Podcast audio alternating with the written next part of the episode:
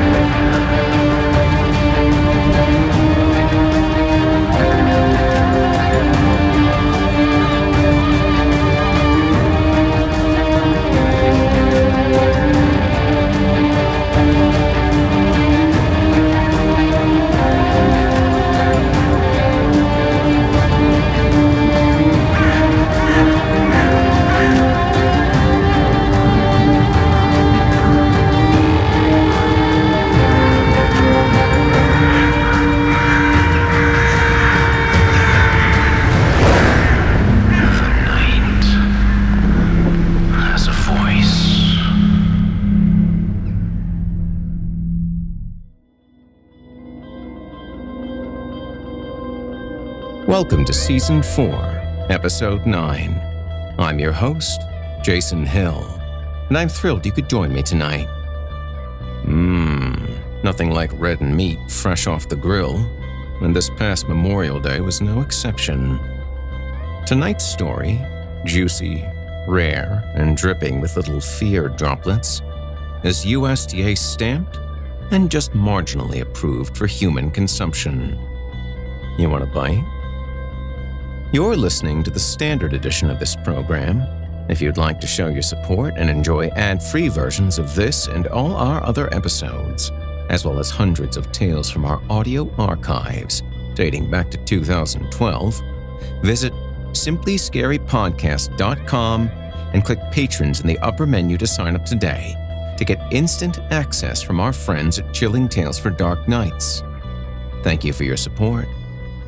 Now, allow me to escort you to a place where the sun dies and nightmares come to life, where those who seek the darkness need look no further. Welcome, listener, to the Horror Hill. You haven't found the darkness, the darkness has found you.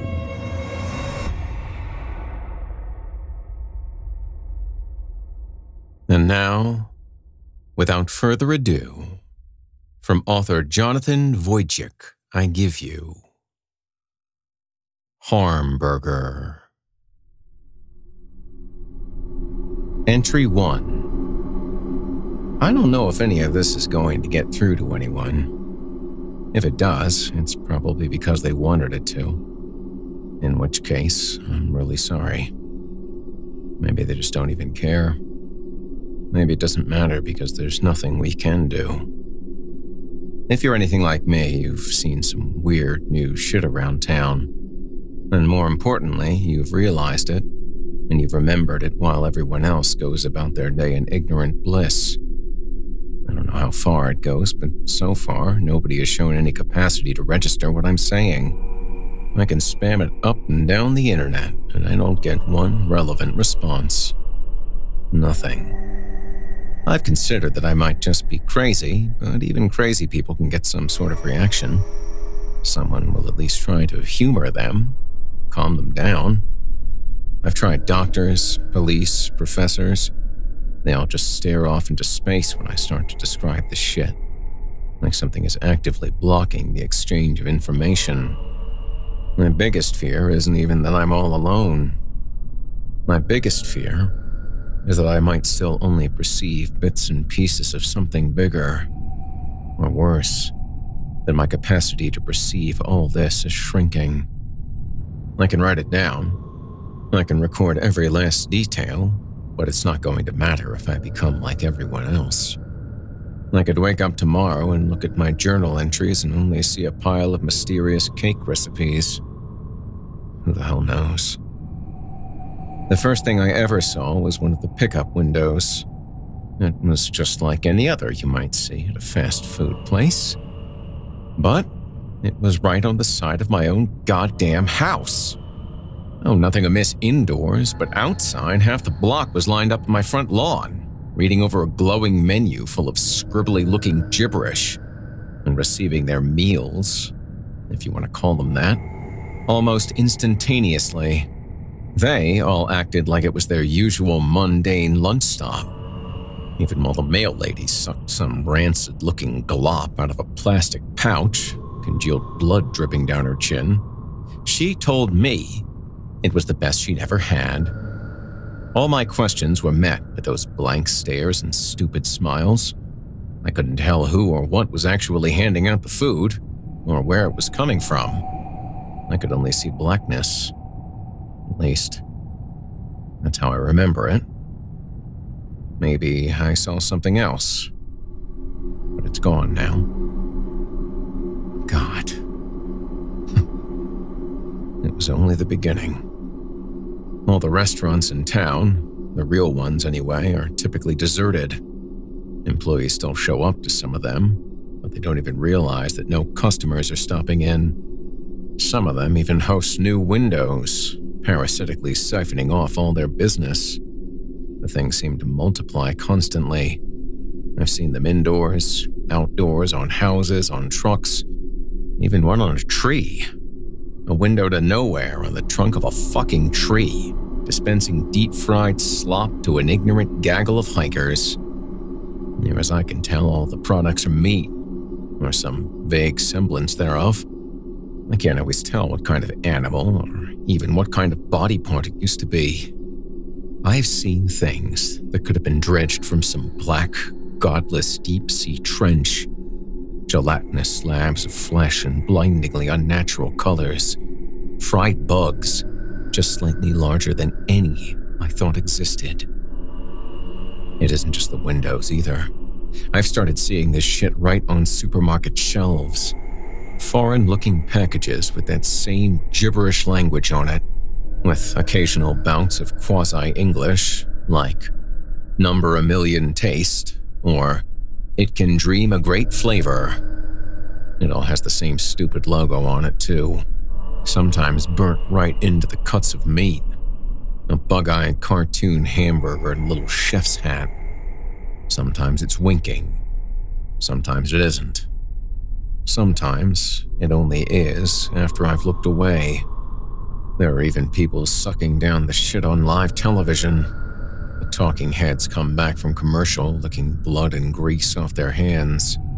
The weather lady shows up looking like an extra from a slasher movie. Red stains increasingly thick on a blouse. I don't think she's changed in weeks. Nobody else cares. Nobody thinks anything is odd or new or different. Nobody but me. My appetite for meat is thoroughly dead, to say the least. I don't think I could ever trust it again. But I have noticed non meat products are growing steadily rarer. Fruits and vegetables are sitting out longer between restocks. A lot of things are just getting phased out to make room for all the new items. I shouldn't have to say this if you could already read and comprehend this far, but oh, for the love of God, don't eat it. Don't taste it. Don't touch it. Try not to even smell it. The more people eat, the less they act like themselves. The funnier they talk. If you know something's up but you can't see what I'm seeing, I advise you stick to cereal. I haven't found anything fishy about any of the cereal yet. Hmm. I can't begin to postulate what's behind it all.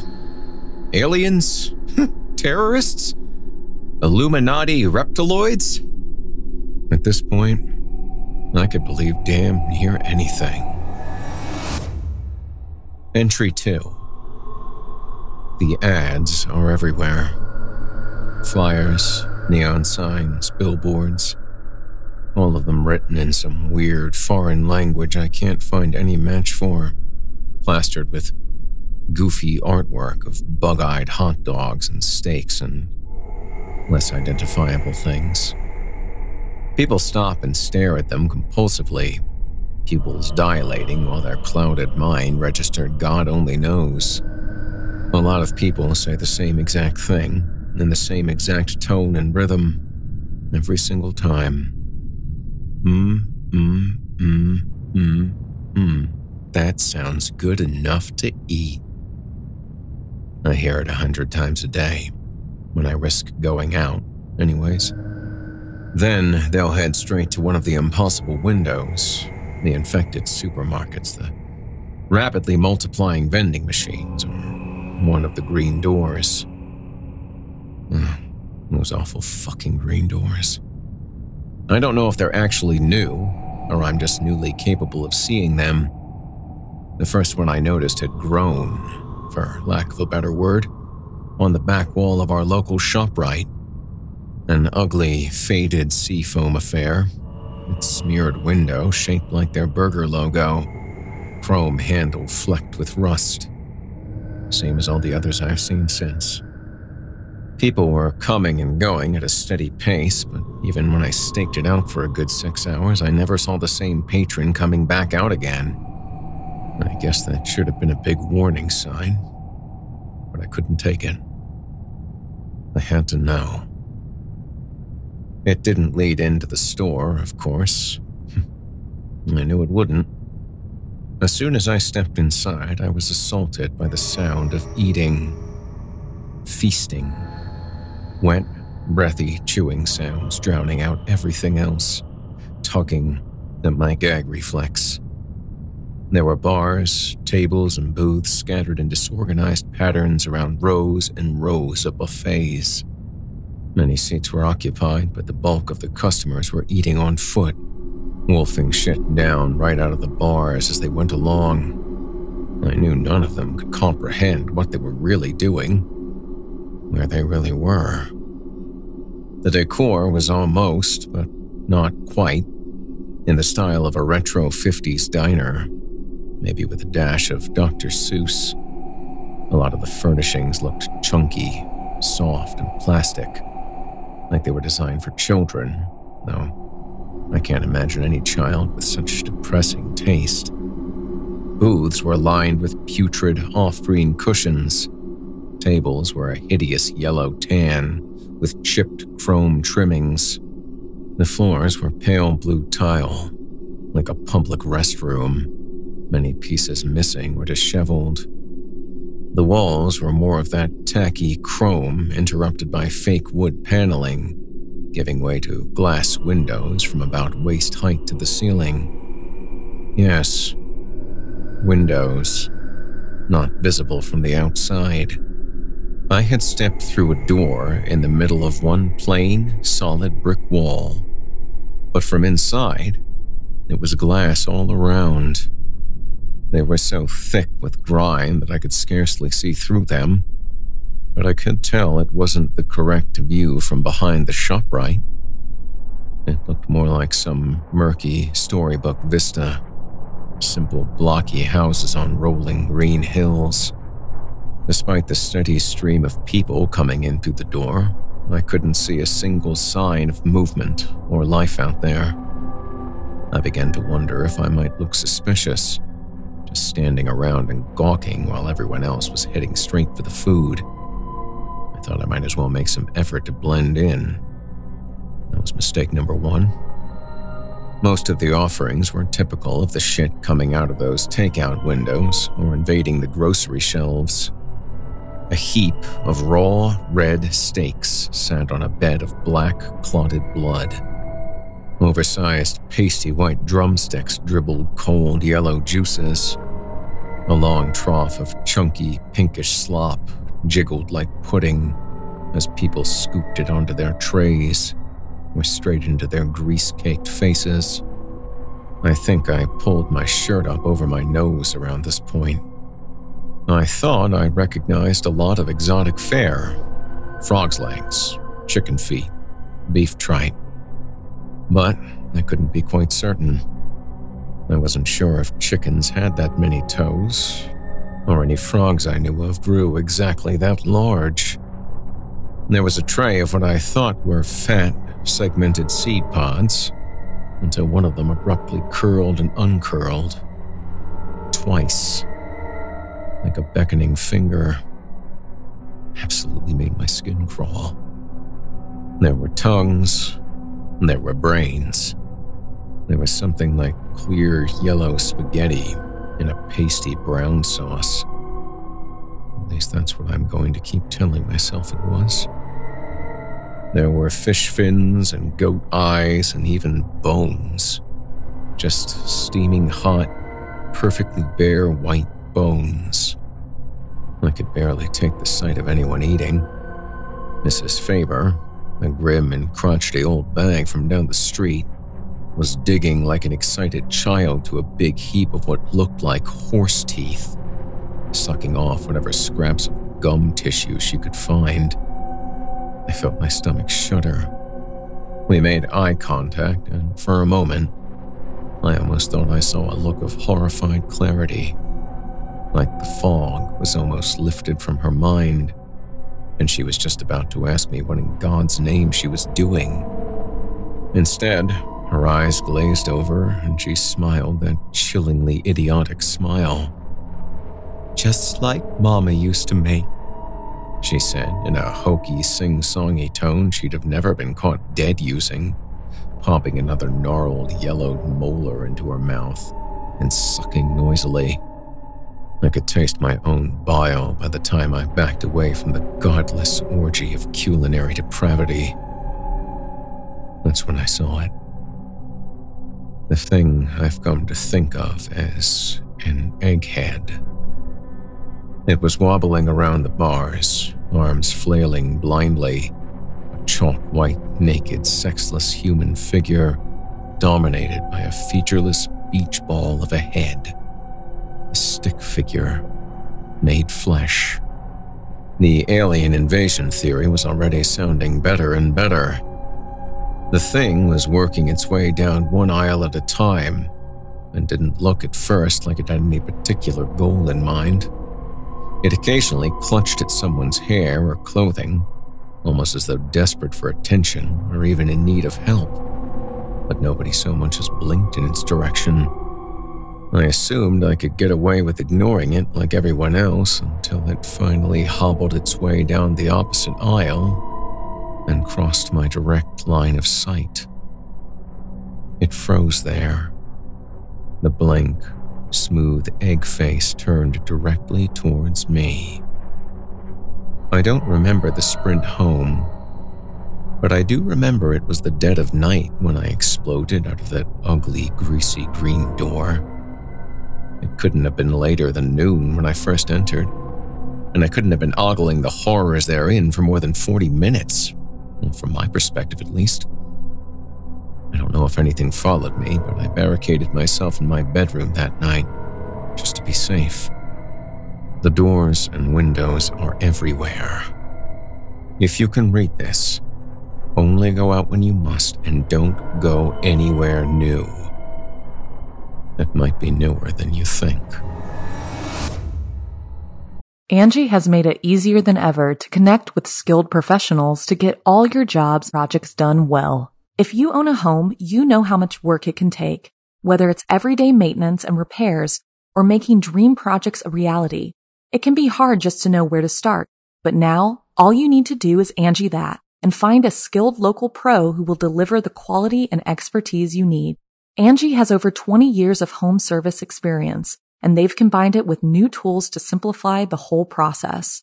Bring them your project online or with the Angi app, answer a few questions and Angi can handle the rest from start to finish or help you compare quotes from multiple pros and connect instantly, which means you can take care of just about any home project in just a few taps. Because when it comes to getting the most out of your home, you can do this when you Angi that. Download the free Angi mobile app today or visit Angi.com. That's A-N-G-I dot com. Entry 3. They used to be people. The eggheads. I've seen it a lot in the week since the buffet. Not everybody shows the signs, but some people, the ones who get hooked the hardest on that sick foreign meat slop, only seem to gain weight from the neck up. Their hair falls out. The first thing to disappear are the eyes. Then the mouth seals shut, and the whole head smooths over. They start to wander aimlessly, invisible to everyone else, forgotten by friends and loved ones. They do nothing but mumble, roping their arms around like they're hunting for their lost eyes. I killed one today. I spend my afternoons scrounging around town for normal things to eat, an increasingly challenging task. Avoiding the overtly weird shit is only the half of it. I have to be careful for anything that boasts a new formula or improved flavor. Sometimes I just have to scan the packages for the hamburger logo, or check the ingredients for some new gibberish like extracted bone jellies, or natural life parts. Some of the untainted stuff is skipping the shelves and going straight into dumpsters, which I'd been digging through when the egghead got the jump on me, cornering me in a one way alley between a Safeway and a Walgreens. Its head was bigger than most, an impossibly bloated globe that almost brushed the walls on both sides. I don't know how its feeble, chalky body could have held it up. It was barely more than a skeleton, thin skin shrink wrapped tightly to its bones.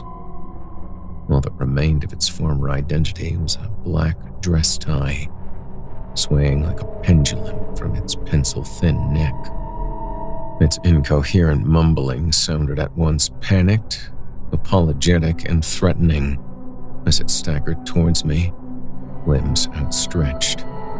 I had nothing to defend myself with but a bag of stale bread and a warm can of Coke. I screamed at it, told it I didn't know what it wanted, that there wasn't anything I could do. But it just kept coming, mumbling. The moment my back hit the wall behind me, I snapped. I grabbed the nearest garbage can lid and swung with all my strength slamming it straight into that fat, bulbous face like a battle axe. It felt like striking a huge, taut basketball.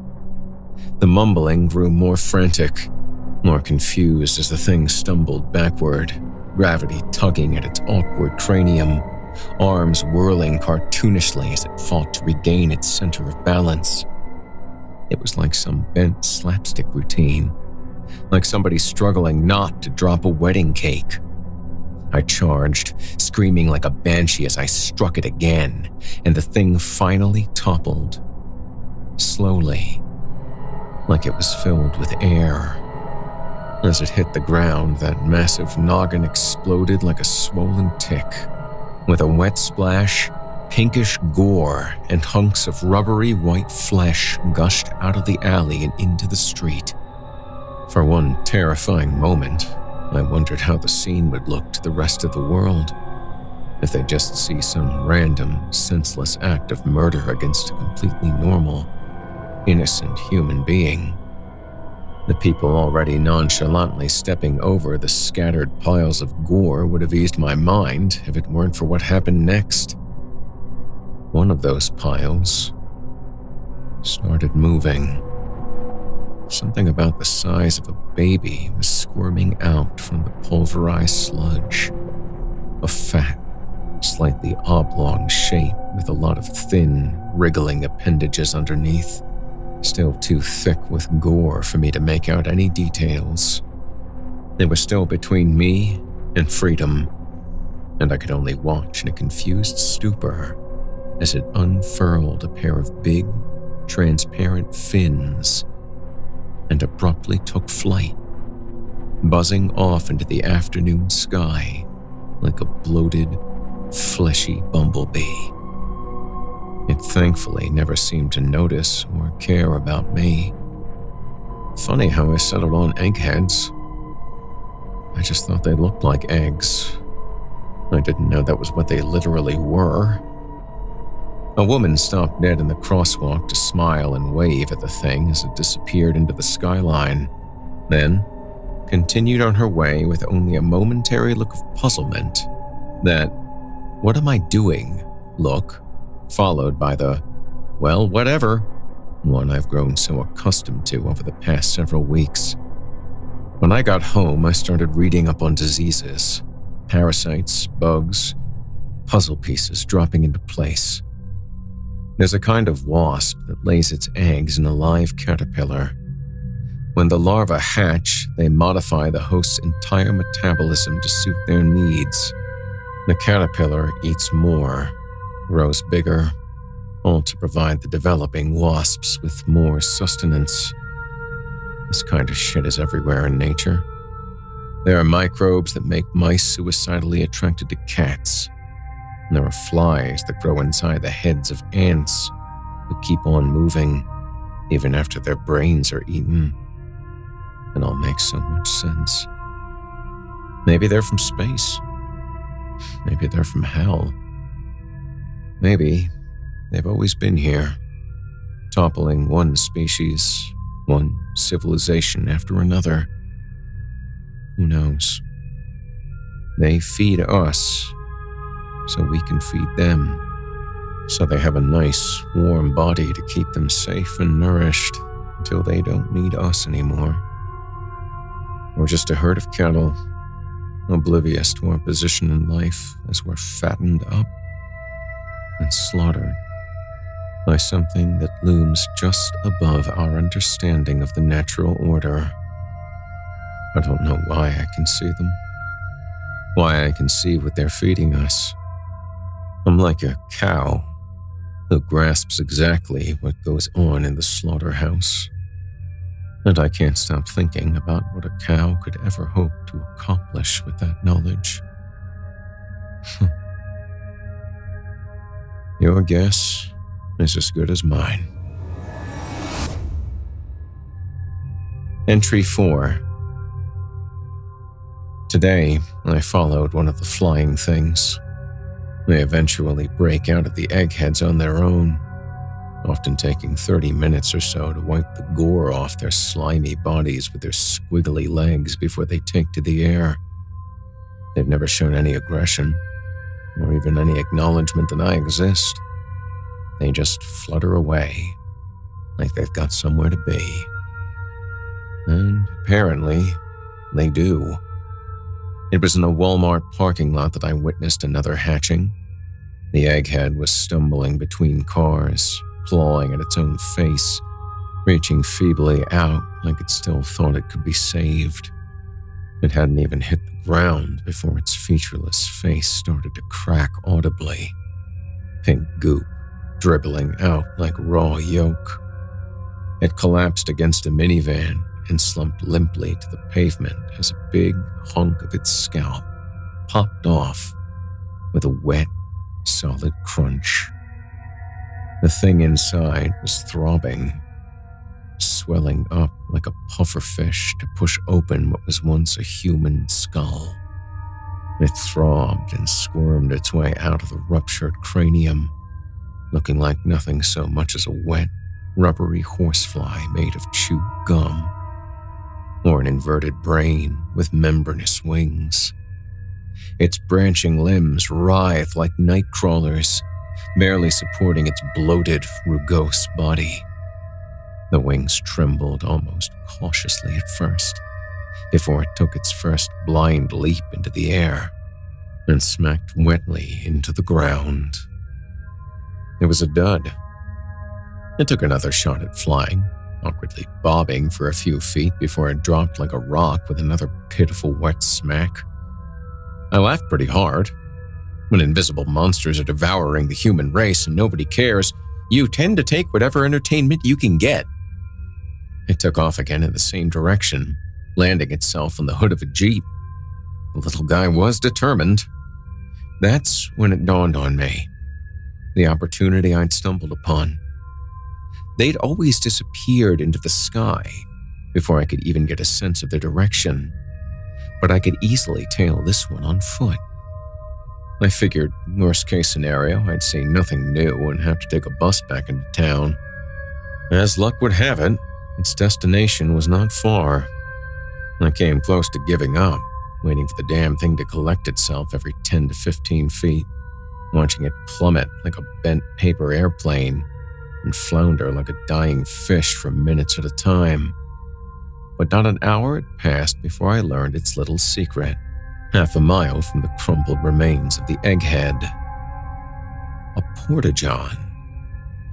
Between the magic doors, garish advertisements, mutant snack food, and odd shit I can't even begin to get into, I never stopped to think about the bright blue portable toilets that seemed unusually common as of late.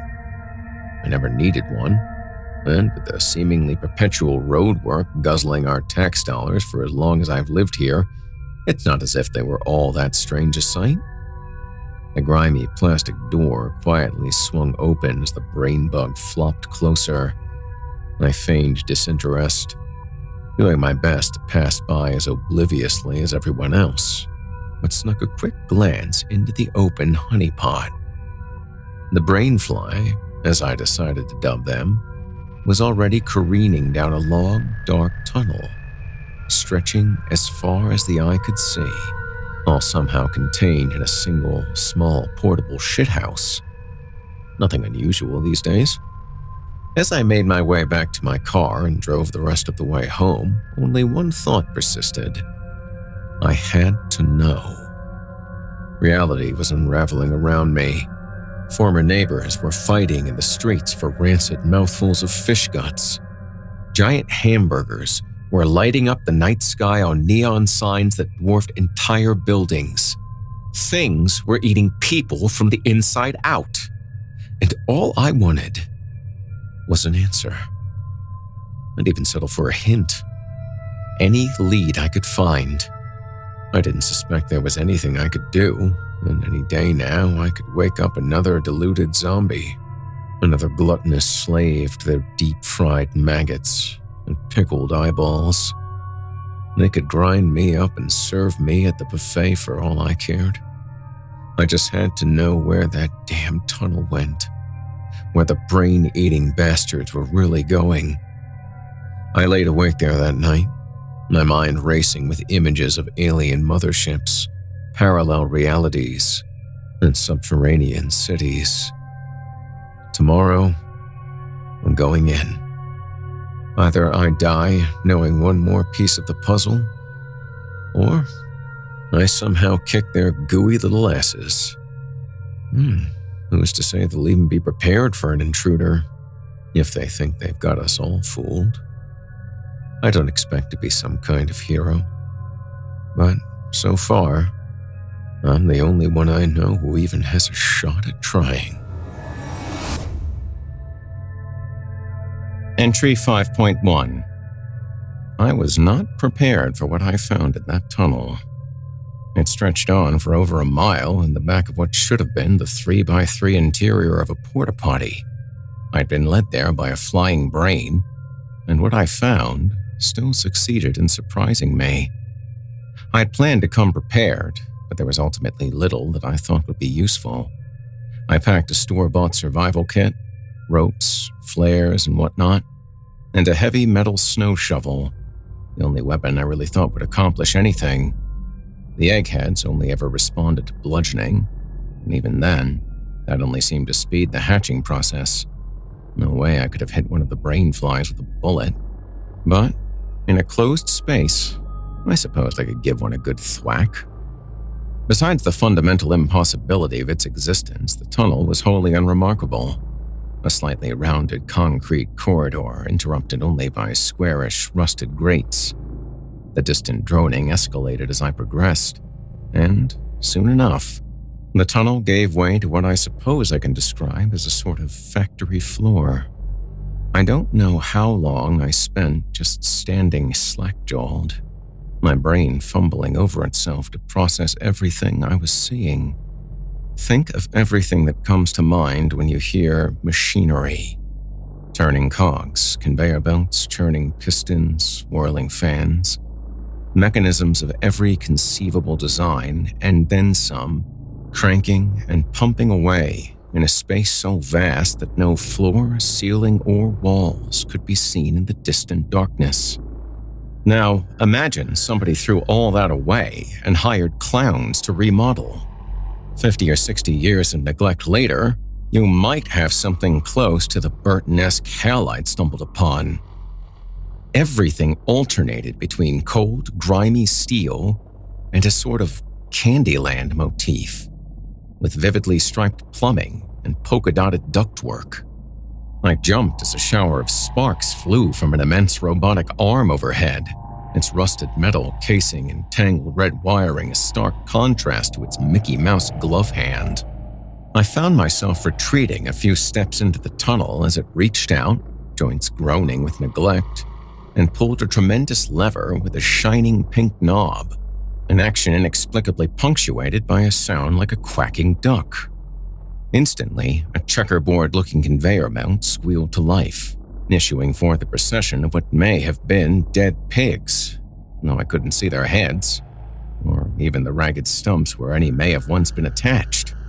With a ridiculous slide whistle sound, another huge object rose into view an angular pink and purple funnel the size of a swimming pool. One by one, the mysterious carcasses tumbled off the belt and into the huge trumpet each followed by a torturous rending sound and a brief but voluminous geyser of thick brown blood. The stink was overpowering. Mesmerized by the spectacle of Willy Wonka's sausage factory, I nearly fell on my ass as a large object shot over my shoulder. A brain fly. It had come up through a tunnel beside me and narrowly dodged my head by a few inches. As my heart cautiously restarted itself, I filed away the knowledge that I was still of no obvious concern to the things, even intruding as I was into what may have been their headquarters, or at least an extension of it. I wasn't sure whether or not that was reassuring. The parasite had banked sharply upwards as it left the tunnel, but I could still hear the distinct fluttering of big membranous wings between the whirring, grinding, and occasional goofy honking of the factory. I craned my head waiting for the irregular crackling of the equipment to illuminate the gloom. Sure enough, I could see hundreds, thousands of glistening, pinkish shapes passing a good 10 to 15 stories overhead, all in the same direction. I followed. A network of catwalks made navigation relatively easy, and I was usually able to keep sight of the concrete wall I'd emerged from. Tunnel entryways were frequent, brainflies periodically zipping through to join their brothers and sisters above. Even if I lost my way, I was confident that another tunnel might empty back into the real world, and probably in a populated area. They needed bodies, after all. I shuddered. Not at the thought itself, but at how casually the thought had come. I was growing too used to this. Uncomfortably comfortable. The Seussian slaughterhouse offered no shortage of grotesque spectacles. Rivers of meat slush oozed their way along metallic chutes as wide as city streets, putrescent corpses bobbing sluggishly in the current, and sometimes against it. Towering circular saws loomed like macabre Ferris wheels, chewing their way through slabs of solid, fresh meat that could have fed whole towns. What living thing could even have that much flesh on it? A steady splattering turned out to be a blender the size of a small house. Literally, just a scaled up household blender. It even had a giant sized dial, albeit with only one labeled setting, which read only Excite. I suppose you could describe the endless truckloads of live white mice pouring into it as excited, in a sense. I passed bubbling lakes of entrails, fermenting tanks of gasping fish heads, mountains of broken, bloody bone. An endless procession of meat hooks ferried a bizarre menagerie of carcasses along a tangled railway system, from skinned cattle to things I doubt you would have found in any textbook. There were insect like forms as big as a man, tentacle masses dribbling oddly colored ichor, and something I can only describe as a hairy swordfish. Their cargo was so twisted it was some time before I even noticed what was wrong with the meat hooks themselves. They had no wheels, but clung to their rails by metallic, spider like legs tip tapping along with blinding speed. The further I advanced, the louder the wet, slimy flapping of the alien flock. More and more streams were converging into a single mass migration, their collective wings nearly drowning out the buzzing, grinding, and splattering of the factory. I still wasn't sure what I was looking for, but I knew I was getting closer. Entry 5.2 I had ascended six levels from my starting point when I had my first run in with non brainfly life. My mind almost tried to brush it off as a rat at first, a tiny white shape scurrying in my peripheral vision. We both froze when I moved in for a closer look. The odd little being was only a few inches tall, pale, vaguely humanoid, with a large and nearly spherical head. It reminded me strongly of one of the eggheads, but there was little chance this thing had ever been human.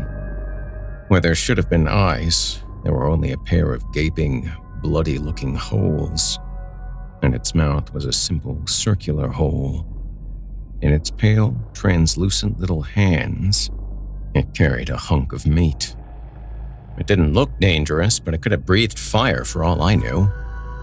I cautiously raised my shovel and took a step back, not wanting to arouse any aggression, and the diminutive imp jerked into motion. In an instant, it crammed the meat into one of its empty eye holes and took a flying leap off the catwalk, landing with a soft, wet splat on a lower level and scampering off into the darkness. From that point on, the tiny creatures seemed to be everywhere. I'd catch them watching me from around corners, or busily snatching scraps of food from the conveyor belts. I suppose the rat comparison wasn't that far off. But if the brain flies flew, and the little goblin things were only vermin, exactly who or what had the catwalks been constructed for?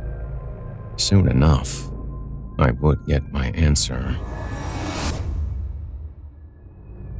Entry 5.3 Following the airborne river of winged brains, I was ultimately brought to what seemed at first to be a steel wall, held together with colossal beams and rivets. To either side, it appeared to gradually curve away, the exterior of a roughly circular structure.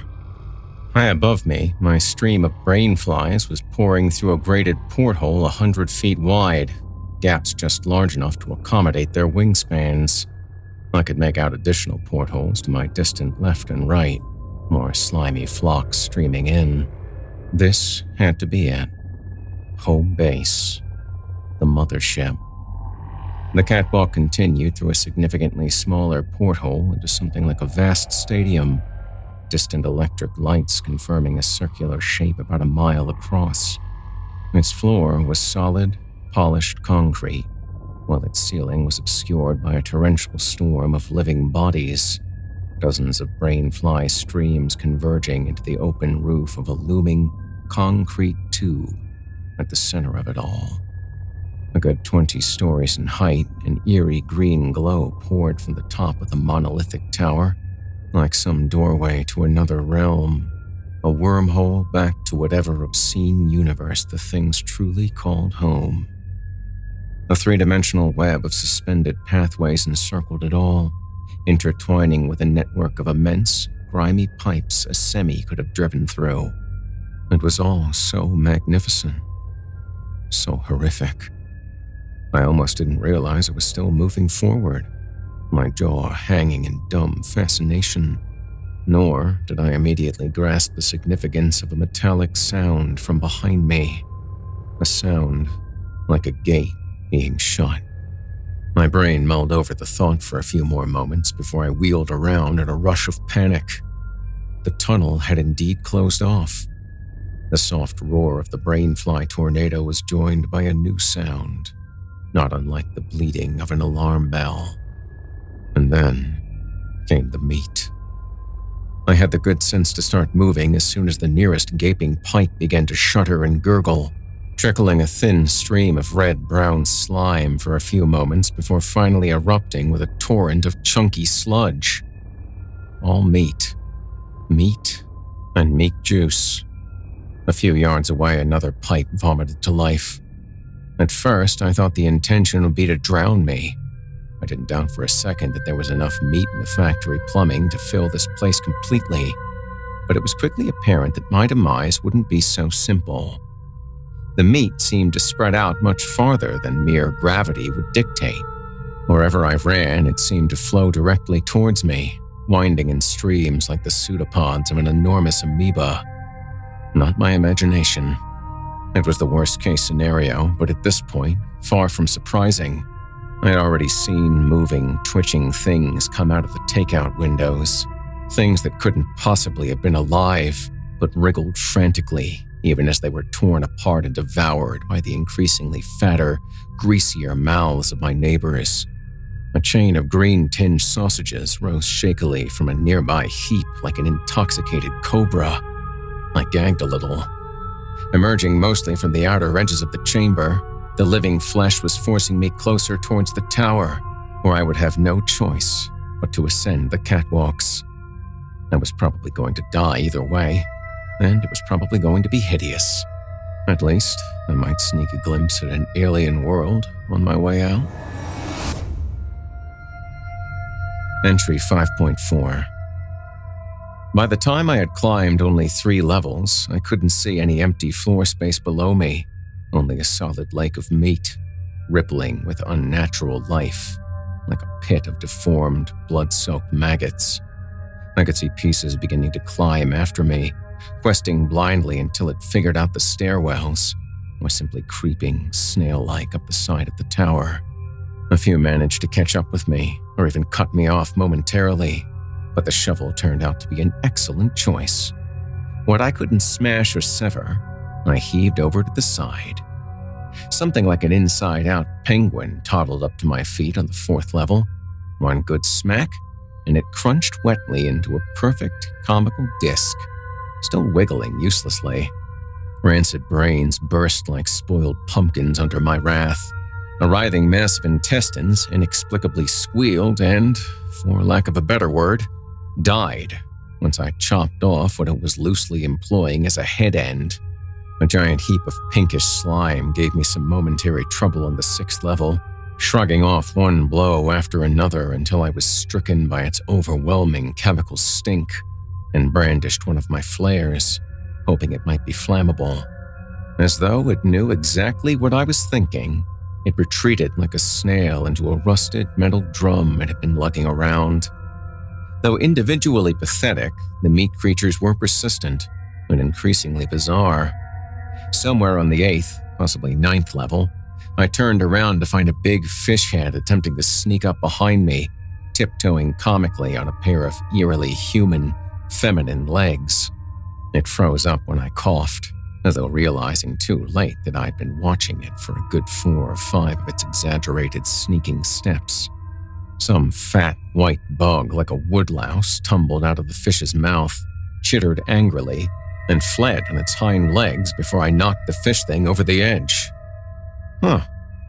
The further I progressed, the weirder the things emerging from the factory's plumbing. Things that must have grown and festered far longer in its lightless metal bowels. I could barely liken some of them to any animal or body part. Pustuled yellow tubes looped along like inchworms, and tentacled black blobs floundered like stranded fish in pools of their own yellow green secretions. I guess I was waging a war against hot dog scraps from Planet X. Entry 5.5 I was beginning to get cocky. No matter how horrendous, every meat beast had an easy weak point. I was increasingly confident I could make it home alive, wondering if perhaps they had only put the world under some sort of hypnotic spell, because we were simply too powerful and too dangerous for them to defend against. I was beginning to feel like a hero after all, like I was living my own video game. This self important high was cut short on about the 15th level, when the first real wrench was thrown into my hit things with a shovel strategy. The thing blocking my path was not made of meat, not on the outside at least. It appeared to be made entirely of iron, rugged and nearly black. A torso like a department store mannequin stood atop three jointed, knobbly legs, and its single arm terminated in a pair of jagged tongs, periodically clacking shut. The oversized head resembled some sort of huge pot or boiler, with a pair of cartoonish painted on eyes. An orange yellow glow could be seen through its many cracks and vents. I didn't suspect there was much a shovel could do to this one, and it neither backed off nor approached.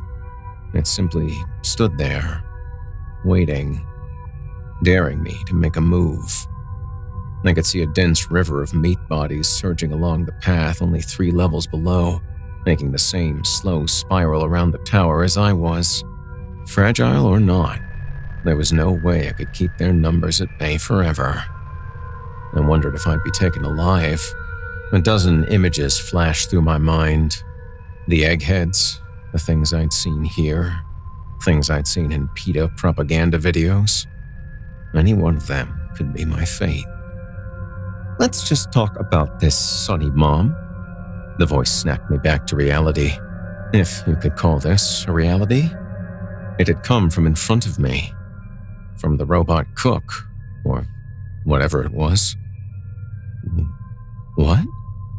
It spoke again. It doesn't have to be this way, Missy George. Besides its mangled grasp of pronouns, it spoke English with remarkable clarity. Its voice was soft and feminine, with just a slight metallic quality. I'm sorry? was all I could manage, still dazed. We can put you right back where you belong, little thingadoc. We can even fix you up, fix you up like the rest. You'll never know. I knew exactly what it was talking about the brainwashing. As far as I knew, I was making first contact with a non human intelligence, and I had a billion questions about what they were doing to us, where they came from, what else was out there in the universe or multiverse or whatever we might be living in. But only one thing actually came out. Fuck yourselves. It sighed a hollow, metal sigh, a little smoke escaping from its face vent. It seemed to sink a little at my response. If that's how you want, want it, whatchamawazzle, was threateningly on its three legs, and I realized what it reminded me of a barbecue grill. In the blink of an eye, its clawed arm shot out and clamped around the handle of my precious shovel, effortlessly tearing it from my grip and dropping it to the walkway. Fuck. It shot out again, and this time got me by the neck.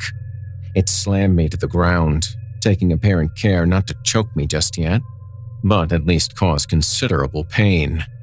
Its legs clanged noisily as it positioned itself directly over me and planted its metal ass directly onto my stomach, pinning me down even tighter. Lines of black grease began to roll down the thing's artificial face, sizzling furiously. I screamed weakly through the creature's grasp when a single, tiny droplet met the exposed skin of my arm. It felt like being branded. The monster giggled. Tee hee hee hee hee hee. It spoke out the laughter like it was reading from a bad script. If its eyes had been real, it would have been looking directly into mine. And if it had lips, I'm sure they would be smiling. It bent forward, the grease now cascading in a thick curtain, threatening any moment to start raining in hissing streams onto my exposed face. The claw around my neck tightened, finally pinching shut my airways. It was going to burn my eyes out while it strangled me to death. I let go of the thing's arm to shield my face as best I could, wishing I'd had the foresight to be wearing heavier grade gloves as I awaited the torrent of boiling grease, the thing's giggling reaching a fever pitch. Hee hee hee hee hee hee ha ha ha ha hee hee hee hee hee. Eh? It stopped. The grease didn't come. Removing my hands from my eyes, I saw the monster's head had turned away from me. You! It shrieked. I couldn't tell what it was looking at until it unexpectedly loosened its grasp on my neck and lurched to its feet. I could see small white shapes out of the corner of my eyes. E, e, e, e, gross, gross, gross. It wailed like a child as the rubbery hobgoblin scrambled up its metal body like boneless gecko lizards. It started to stumble about, trying its best to pick off the teeming pests with its single arm, but they slipped through the claw like jelly. I wasn't sure how long it would be distracted, and I dove for my shovel before teetering painfully to my feet. I could see the swelling legion of meat just one level below. Vile things! Vile! Vile! They're in my vents! I was almost too fascinated to act. The hobgoblins had pried the lid off that rusty grill head, exposing an oily, blackened little form underneath. It was too tangled and burnt to make out, but I could see various limbs waving frantically to keep the gremlin things at bay. I raised the shovel, prepared to strike. All at once, the little creatures snapped their heads in my direction and dropped like flies from the metal being, falling to the path and scattering out of sight. The grill face, too, turned towards me. Thank, thank, thank you. You have no idea what. I let out a berserker howl as I brought down the shovel squarely on that black, twitching body, splatting it with a wet crunch and a deafening bang against the white hot grill it rested upon. The metal construct stood still and silent for several agonizing moments before it finally began to pitch backward creaking like a rusty door before banging to the ground. Dead, or asleep, or whatever the shit I just did. I prodded it a few times before cautiously stepping around it and continuing up. Something didn't want me to reach the top, and I felt pretty good about that. Entry 5.6 The rest of my climb was relatively uneventful broken only by the odd hot dog squid or scuttling pork ribs. It was a full 23 flights up that I was at last roughly level with the top of the tower, the walkway branching around it in a perfect wall to wall spider's web. Up close, the sight of the brain flies was more awesome and more hideous than I could have imagined. Bathed in that alien light, a roaring funnel of unearthly life was almost too beautiful to have burst its way from formerly human skulls. The death toll they represented must have been staggering.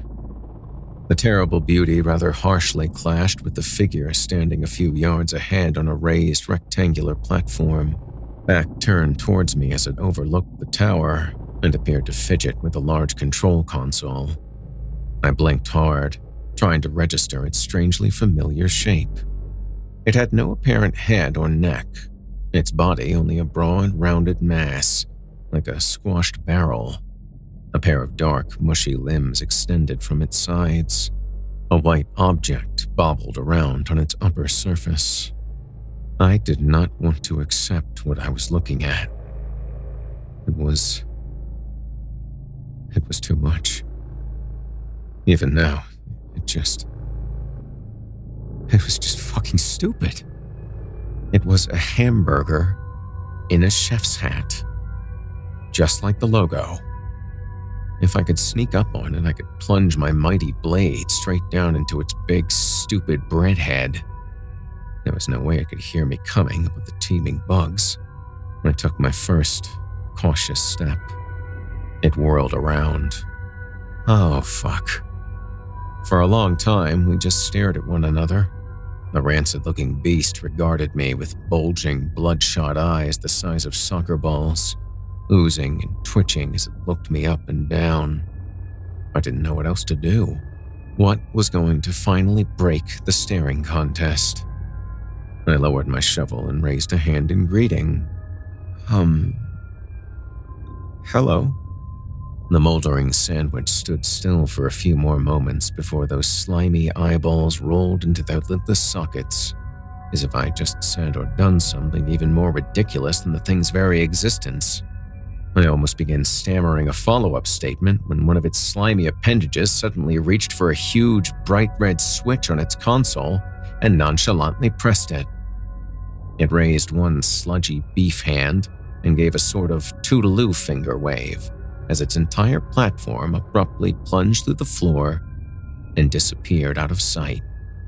The elevator shaft sealed off behind it, and moments later, the catwalks began to flood with activity.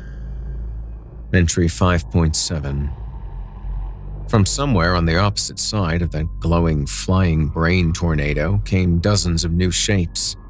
Meat beings were pouring from some unseen new opening, already looking larger and meaner than any of the oozing rejects I'd been mowing down. I didn't suppose my little gremlin friends were waiting nearby with any flamethrowers. The first thing to reach me was a squiggly, bear sized yellow mass of soft, tangled limbs, rolling along at a seemingly abnormal speed. It looked almost like an octopus, until a long neck snaked out from its warty folds, snapping at me with an orange beak, like a giant boneless chicken. Oh, why was this my life? With a surge of contemptuous bloodlust, I hacked mercilessly into the abominable thing long after it had ceased moving, only for something else to whistle just over my head. I spun around in the shredded remnants of the octobird, coming face to featureless doll crotch with a pair of skinned legs, six feet high and fused at the hips. I staggered back, foolishly slipping in the scattered chicken guts, and landed flat on my back. The legs terminated in needle sharp lances of bone, precariously balancing on the metal mesh of the walkway. They raised one wicked lance into the air again, aiming straight for my eyes, and it was a miracle I put the shovel between us quickly enough. The leg seemed to momentarily vanish with the speed of its strike. It took a moment to regain its balance as it bounced off the shovel, the thin tip of its bone holding up distressingly well. I barely managed to sit upright as it took a stab for my heart, and I scrambled to my feet just in time to deflect the third strike.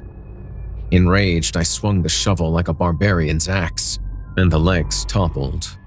While they flailed over the guardrails, I could swear to God I heard them utter a soft, high pitched, uh oh. From another direction came a throbbing heart the size of a small car ambling along on its branching veins, an equally gigantic steak knife protruding from its center like a metallic snout. It reared back, raising itself a full eight feet on its tendrils, and let out a high pitched, rat like squeak. Nope. I attempted to flee down another branch of the metal web, but my course was soon interrupted by a clattering scarecrow like assemblage of bone shards and flimsy sinew chattering its many fractured dog like skulls as it swung a large, saw toothed jawbone at my stomach. I struck back with my own weapon, its skull splintering even further beyond recognition. My adrenaline was surging. As single minded as the gore faced hordes themselves, I demolished one twisted child of Satan's deli after another. I toppled shuffling golems of pork scraps, wailing ghouls of dripping lard, a serpentine mass of fused chicken feet, and even that giant, squeaking heart, its arteries dousing me with geysers of hot blood as its throbbing at last subsided. I was almost disappointed by how easy it had all been. I shouldn't have been. As I stood in a puddle of mashed viscera, blood, and. and. Uh, who knows what else streaming off my face, I heard a mysterious clang echo through the vast space and felt the walkway shudder under my feet. It was followed by another clang. The shaking intensified. Clang. It reminded me rather uncomfortably of huge, heavy footsteps on the grated floor. Two guesses what it was. Oh, come on. I dare you. Entry 5.8 as the stomping grew louder, an even larger figure emerged from the other side of the flying brain tornado. A shape looming 15 feet tall in the dim, flickering green light. Like the pressure cooker bitch, or whatever that was, it had a largely metallic appearance, though at the same time, strangely organic. Its spindly, nearly skeletal body didn't seem like it should have been heavy enough to rattle the floor so violently its long, bony feet terminating in thin, sword like talons. Most of its weight was likely concentrated in its head, immediately recognizable as the shape of a sausage grinder, slowly wavering with each laborious step. A pair of slimy eyeballs, like the Burger Man's, stared down at me from one side of this huge contraption, and where there should have been a handle was only a black, skeletal arm ending in another of those white cartoon gloves. Its worst characteristic by far was the way it breathed. A hollow, metallic wheeze of increasing speed and intensity, the panting of some starving dog who just caught a whiff of fresh roadkill. It stepped without effort from one catwalk to another, like a spider scrambling in slow motion along the strands of its web. And as it drew closer, something unimaginably worse began to happen. The meat. All the meat I had just slaughtered for at least its second time was beginning to move once more. As one, the mutilated horrors around me began to writhe, stumble, and drag themselves towards the grinder headed giant, whose single arm shot out the moment one groping, rolling pile of giblets came within its impressive reach. It lifted the shining, sticky mass up to the filth caked funnel on the top of its grinder head and dropped it straight in. It continued to stomp its way in my general direction, scooping up more monsters and dumping them into its upper orifice until they were nearly spilling over the sides. A churning bathtub full of flesh and innards. The thing was slow, but as I ran from one end of the spider's web to the next, I found every possible exit sealed tight. And by now, the meat, rising from below, had almost reached my level. There was no way out. There was nothing to fight. I could only keep running. I turned to look back at the grinder being, still ponderously but relentlessly pursuing me in a straight line as I was forced to zigzag.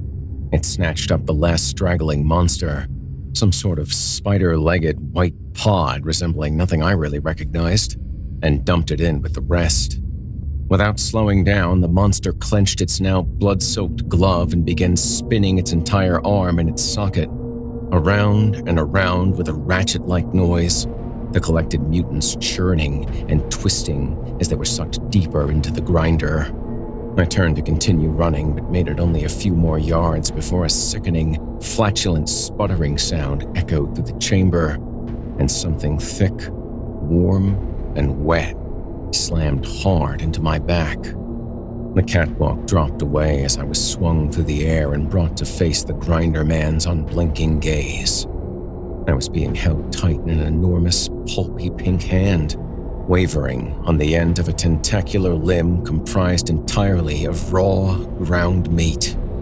It had formed the limb from every walking nightmare I had spent the last of my energy putting down, and flung it like a lizard's tongue with pinpoint accuracy, instantly subduing me from a good 20 meters away. I squirmed and thrashed desperately, but only felt further mired in the dense, tarry muck. The crank arm continued to twist, and more squirming noodles of processed tissue slithered along the length of its makeshift appendage, cocooning me in more layers of raw flesh. I was reminded, yet again, of a spider. As I sank deeper into that stinking, sloppy mire, I suddenly found myself transfixed by what was directly behind the metallic giant. I could finally see into the tower, into the vortex, down into where those wretched alien brain hatchers were all going in such a hurry. At first, I was only confused. The significance of what I was seeing almost didn't want to register. Bitter, Rancid meat juices were beginning to flood my mouth. Tendrils of beef sludge were probing at my eyes and nose. My world was going black. I was being smothered to death. But on the inside, I just couldn't stop laughing. Entry 5.9 I awoke the following morning on the floor of my own home, alive. My body was caked with meat gunk, my clothes sticky with blood. Not a dream. What little must have been in my stomach promptly emptied itself onto the carpet. I guess I'd be tearing those up soon, if there was any real point.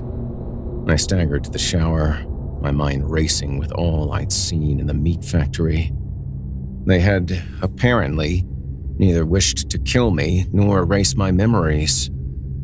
I guess they knew, as well as I did, that there was nothing I could do to them. After all, if cattle couldn't do much to change their fate, what hope could there be for the cattle feed?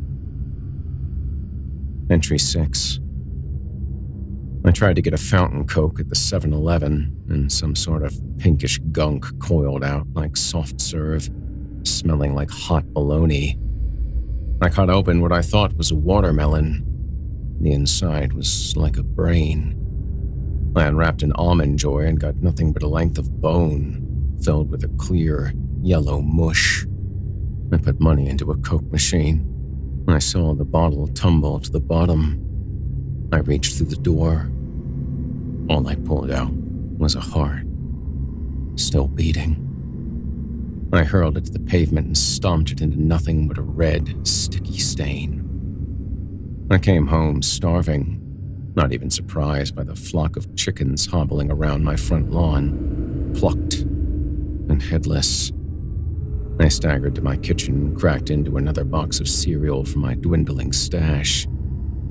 Cat food stink cartoon hamburger. The words superior food matter had replaced frosted flakes. Tony the Tiger was just a grainy photograph of a bobcat. A box of Lucky Charms now said, added tissue rind, above some shitty JPEG stock art of a nobody leprechaun. The Cheerios had become organism part, add fluids. The rest of the box was dominated by a close up of clammy gray intestines. I rummaged through the whole supply in a daze. Red blood materials, marvelous food nugget.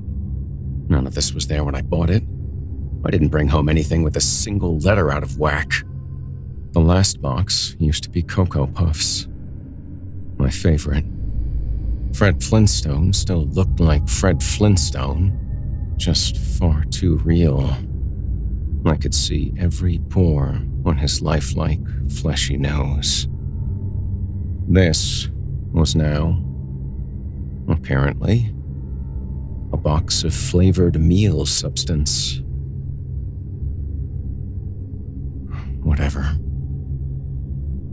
What the fuck ever. I ate it. I ate it, and it was goddamn delicious. So was the mysterious can of your favorite meat pastes waiting for me on my coffee table.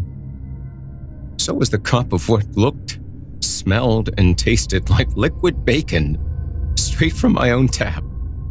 The black thing in the refrigerator that looked like the bastard child of a caterpillar and a starfish was as sweet as maple ham. But the best thing, by far, was the steak.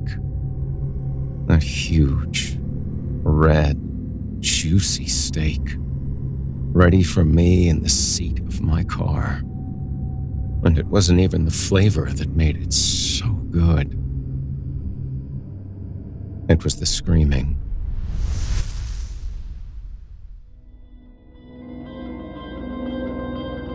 You've been listening to Harmburger by author Jonathan Wojcik. Jonathan Wojcik is an independent artist and biology hobbyist who has operated the website bogleech.com since 2001, where he shares his interests in both real world biology and creature design. His ongoing original projects currently include the monster collecting horror setting, Mortasheen, and the interactive webcomic Awful Hospital. You can find more of Jonathan at his website or on Amazon.com by name.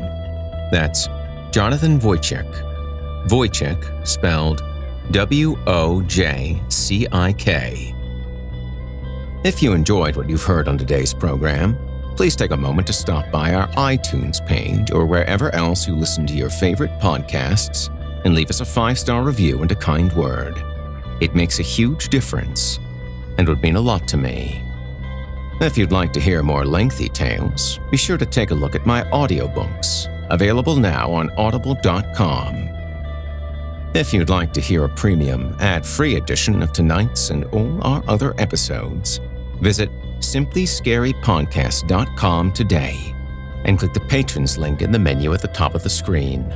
You'll find yourself at chillingtalesfordarknights.com, where you can become a patron for as little as $5 per month and get access to our entire audio archive dating back to 2012, including past episodes of this program, all of our other shows, and hundreds of standalone releases, all of them ad free and available to download or stream. If you happen to use Facebook, Twitter, Instagram, or YouTube, you can follow and subscribe to Chilling Tales for Dark Nights there, where you'll get all of our latest updates and new releases and have the chance to interact with us each and every week. You'll find me personally on Facebook, Twitter, and Instagram as well. Until next week, listener, when we meet up once again atop the horror hill for yet another dance with darkness, I bid you good night. Sleep tight, listener, and whatever you do, if you hear scratching at your door, don't open it. The darkness may have found you, but it's up to you to let it in.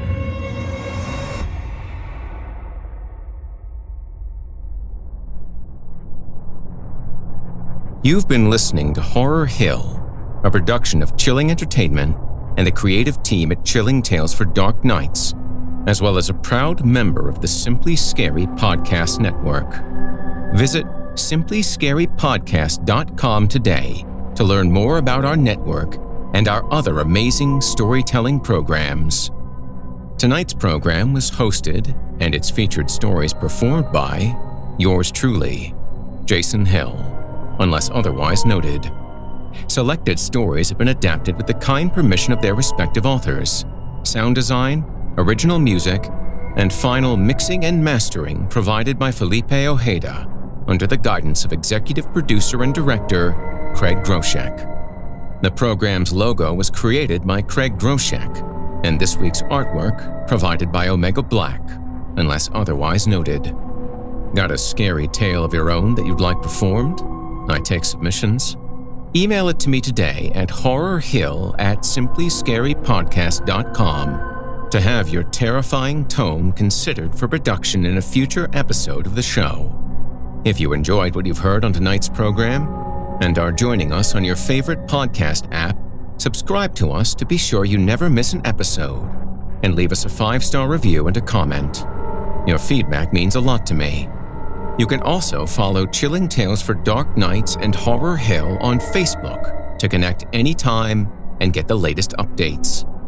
If you're listening on the Chilling Tales for Dark Nights YouTube channel, do us a favor and hit the subscribe button and the bell notification icon to get more spooky tales from me and the crew, and another episode of this program each and every week. And don't forget to hit that thumbs up button to tell us how we're doing and leave a kind word or request.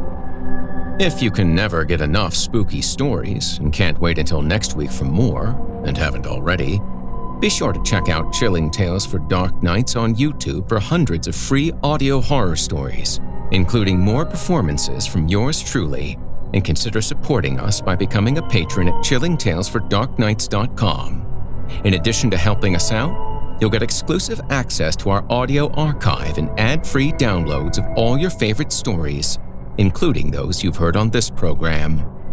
As for me, I'll be back next week with more frightening fiction to haunt your dreams. Until next time, I'm Jason Hill, and you've been listening to the Horror Hill Podcast. Good evening, and sweet dreams.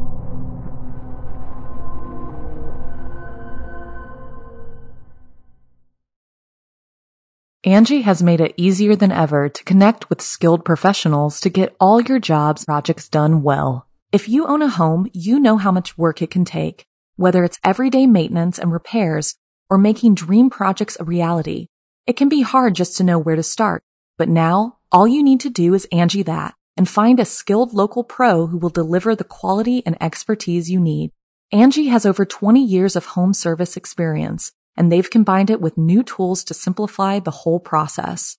Bring them your project online or with the Angi app, answer a few questions, and Angi can handle the rest from start to finish or help you compare quotes from multiple pros and connect instantly, which means you can take care of just about any home project in just a few taps. Because when it comes to getting the most out of your home, you can do this when you Angi that. Download the free Angi mobile app today or visit Angi.com. That's A-N-G-I dot com.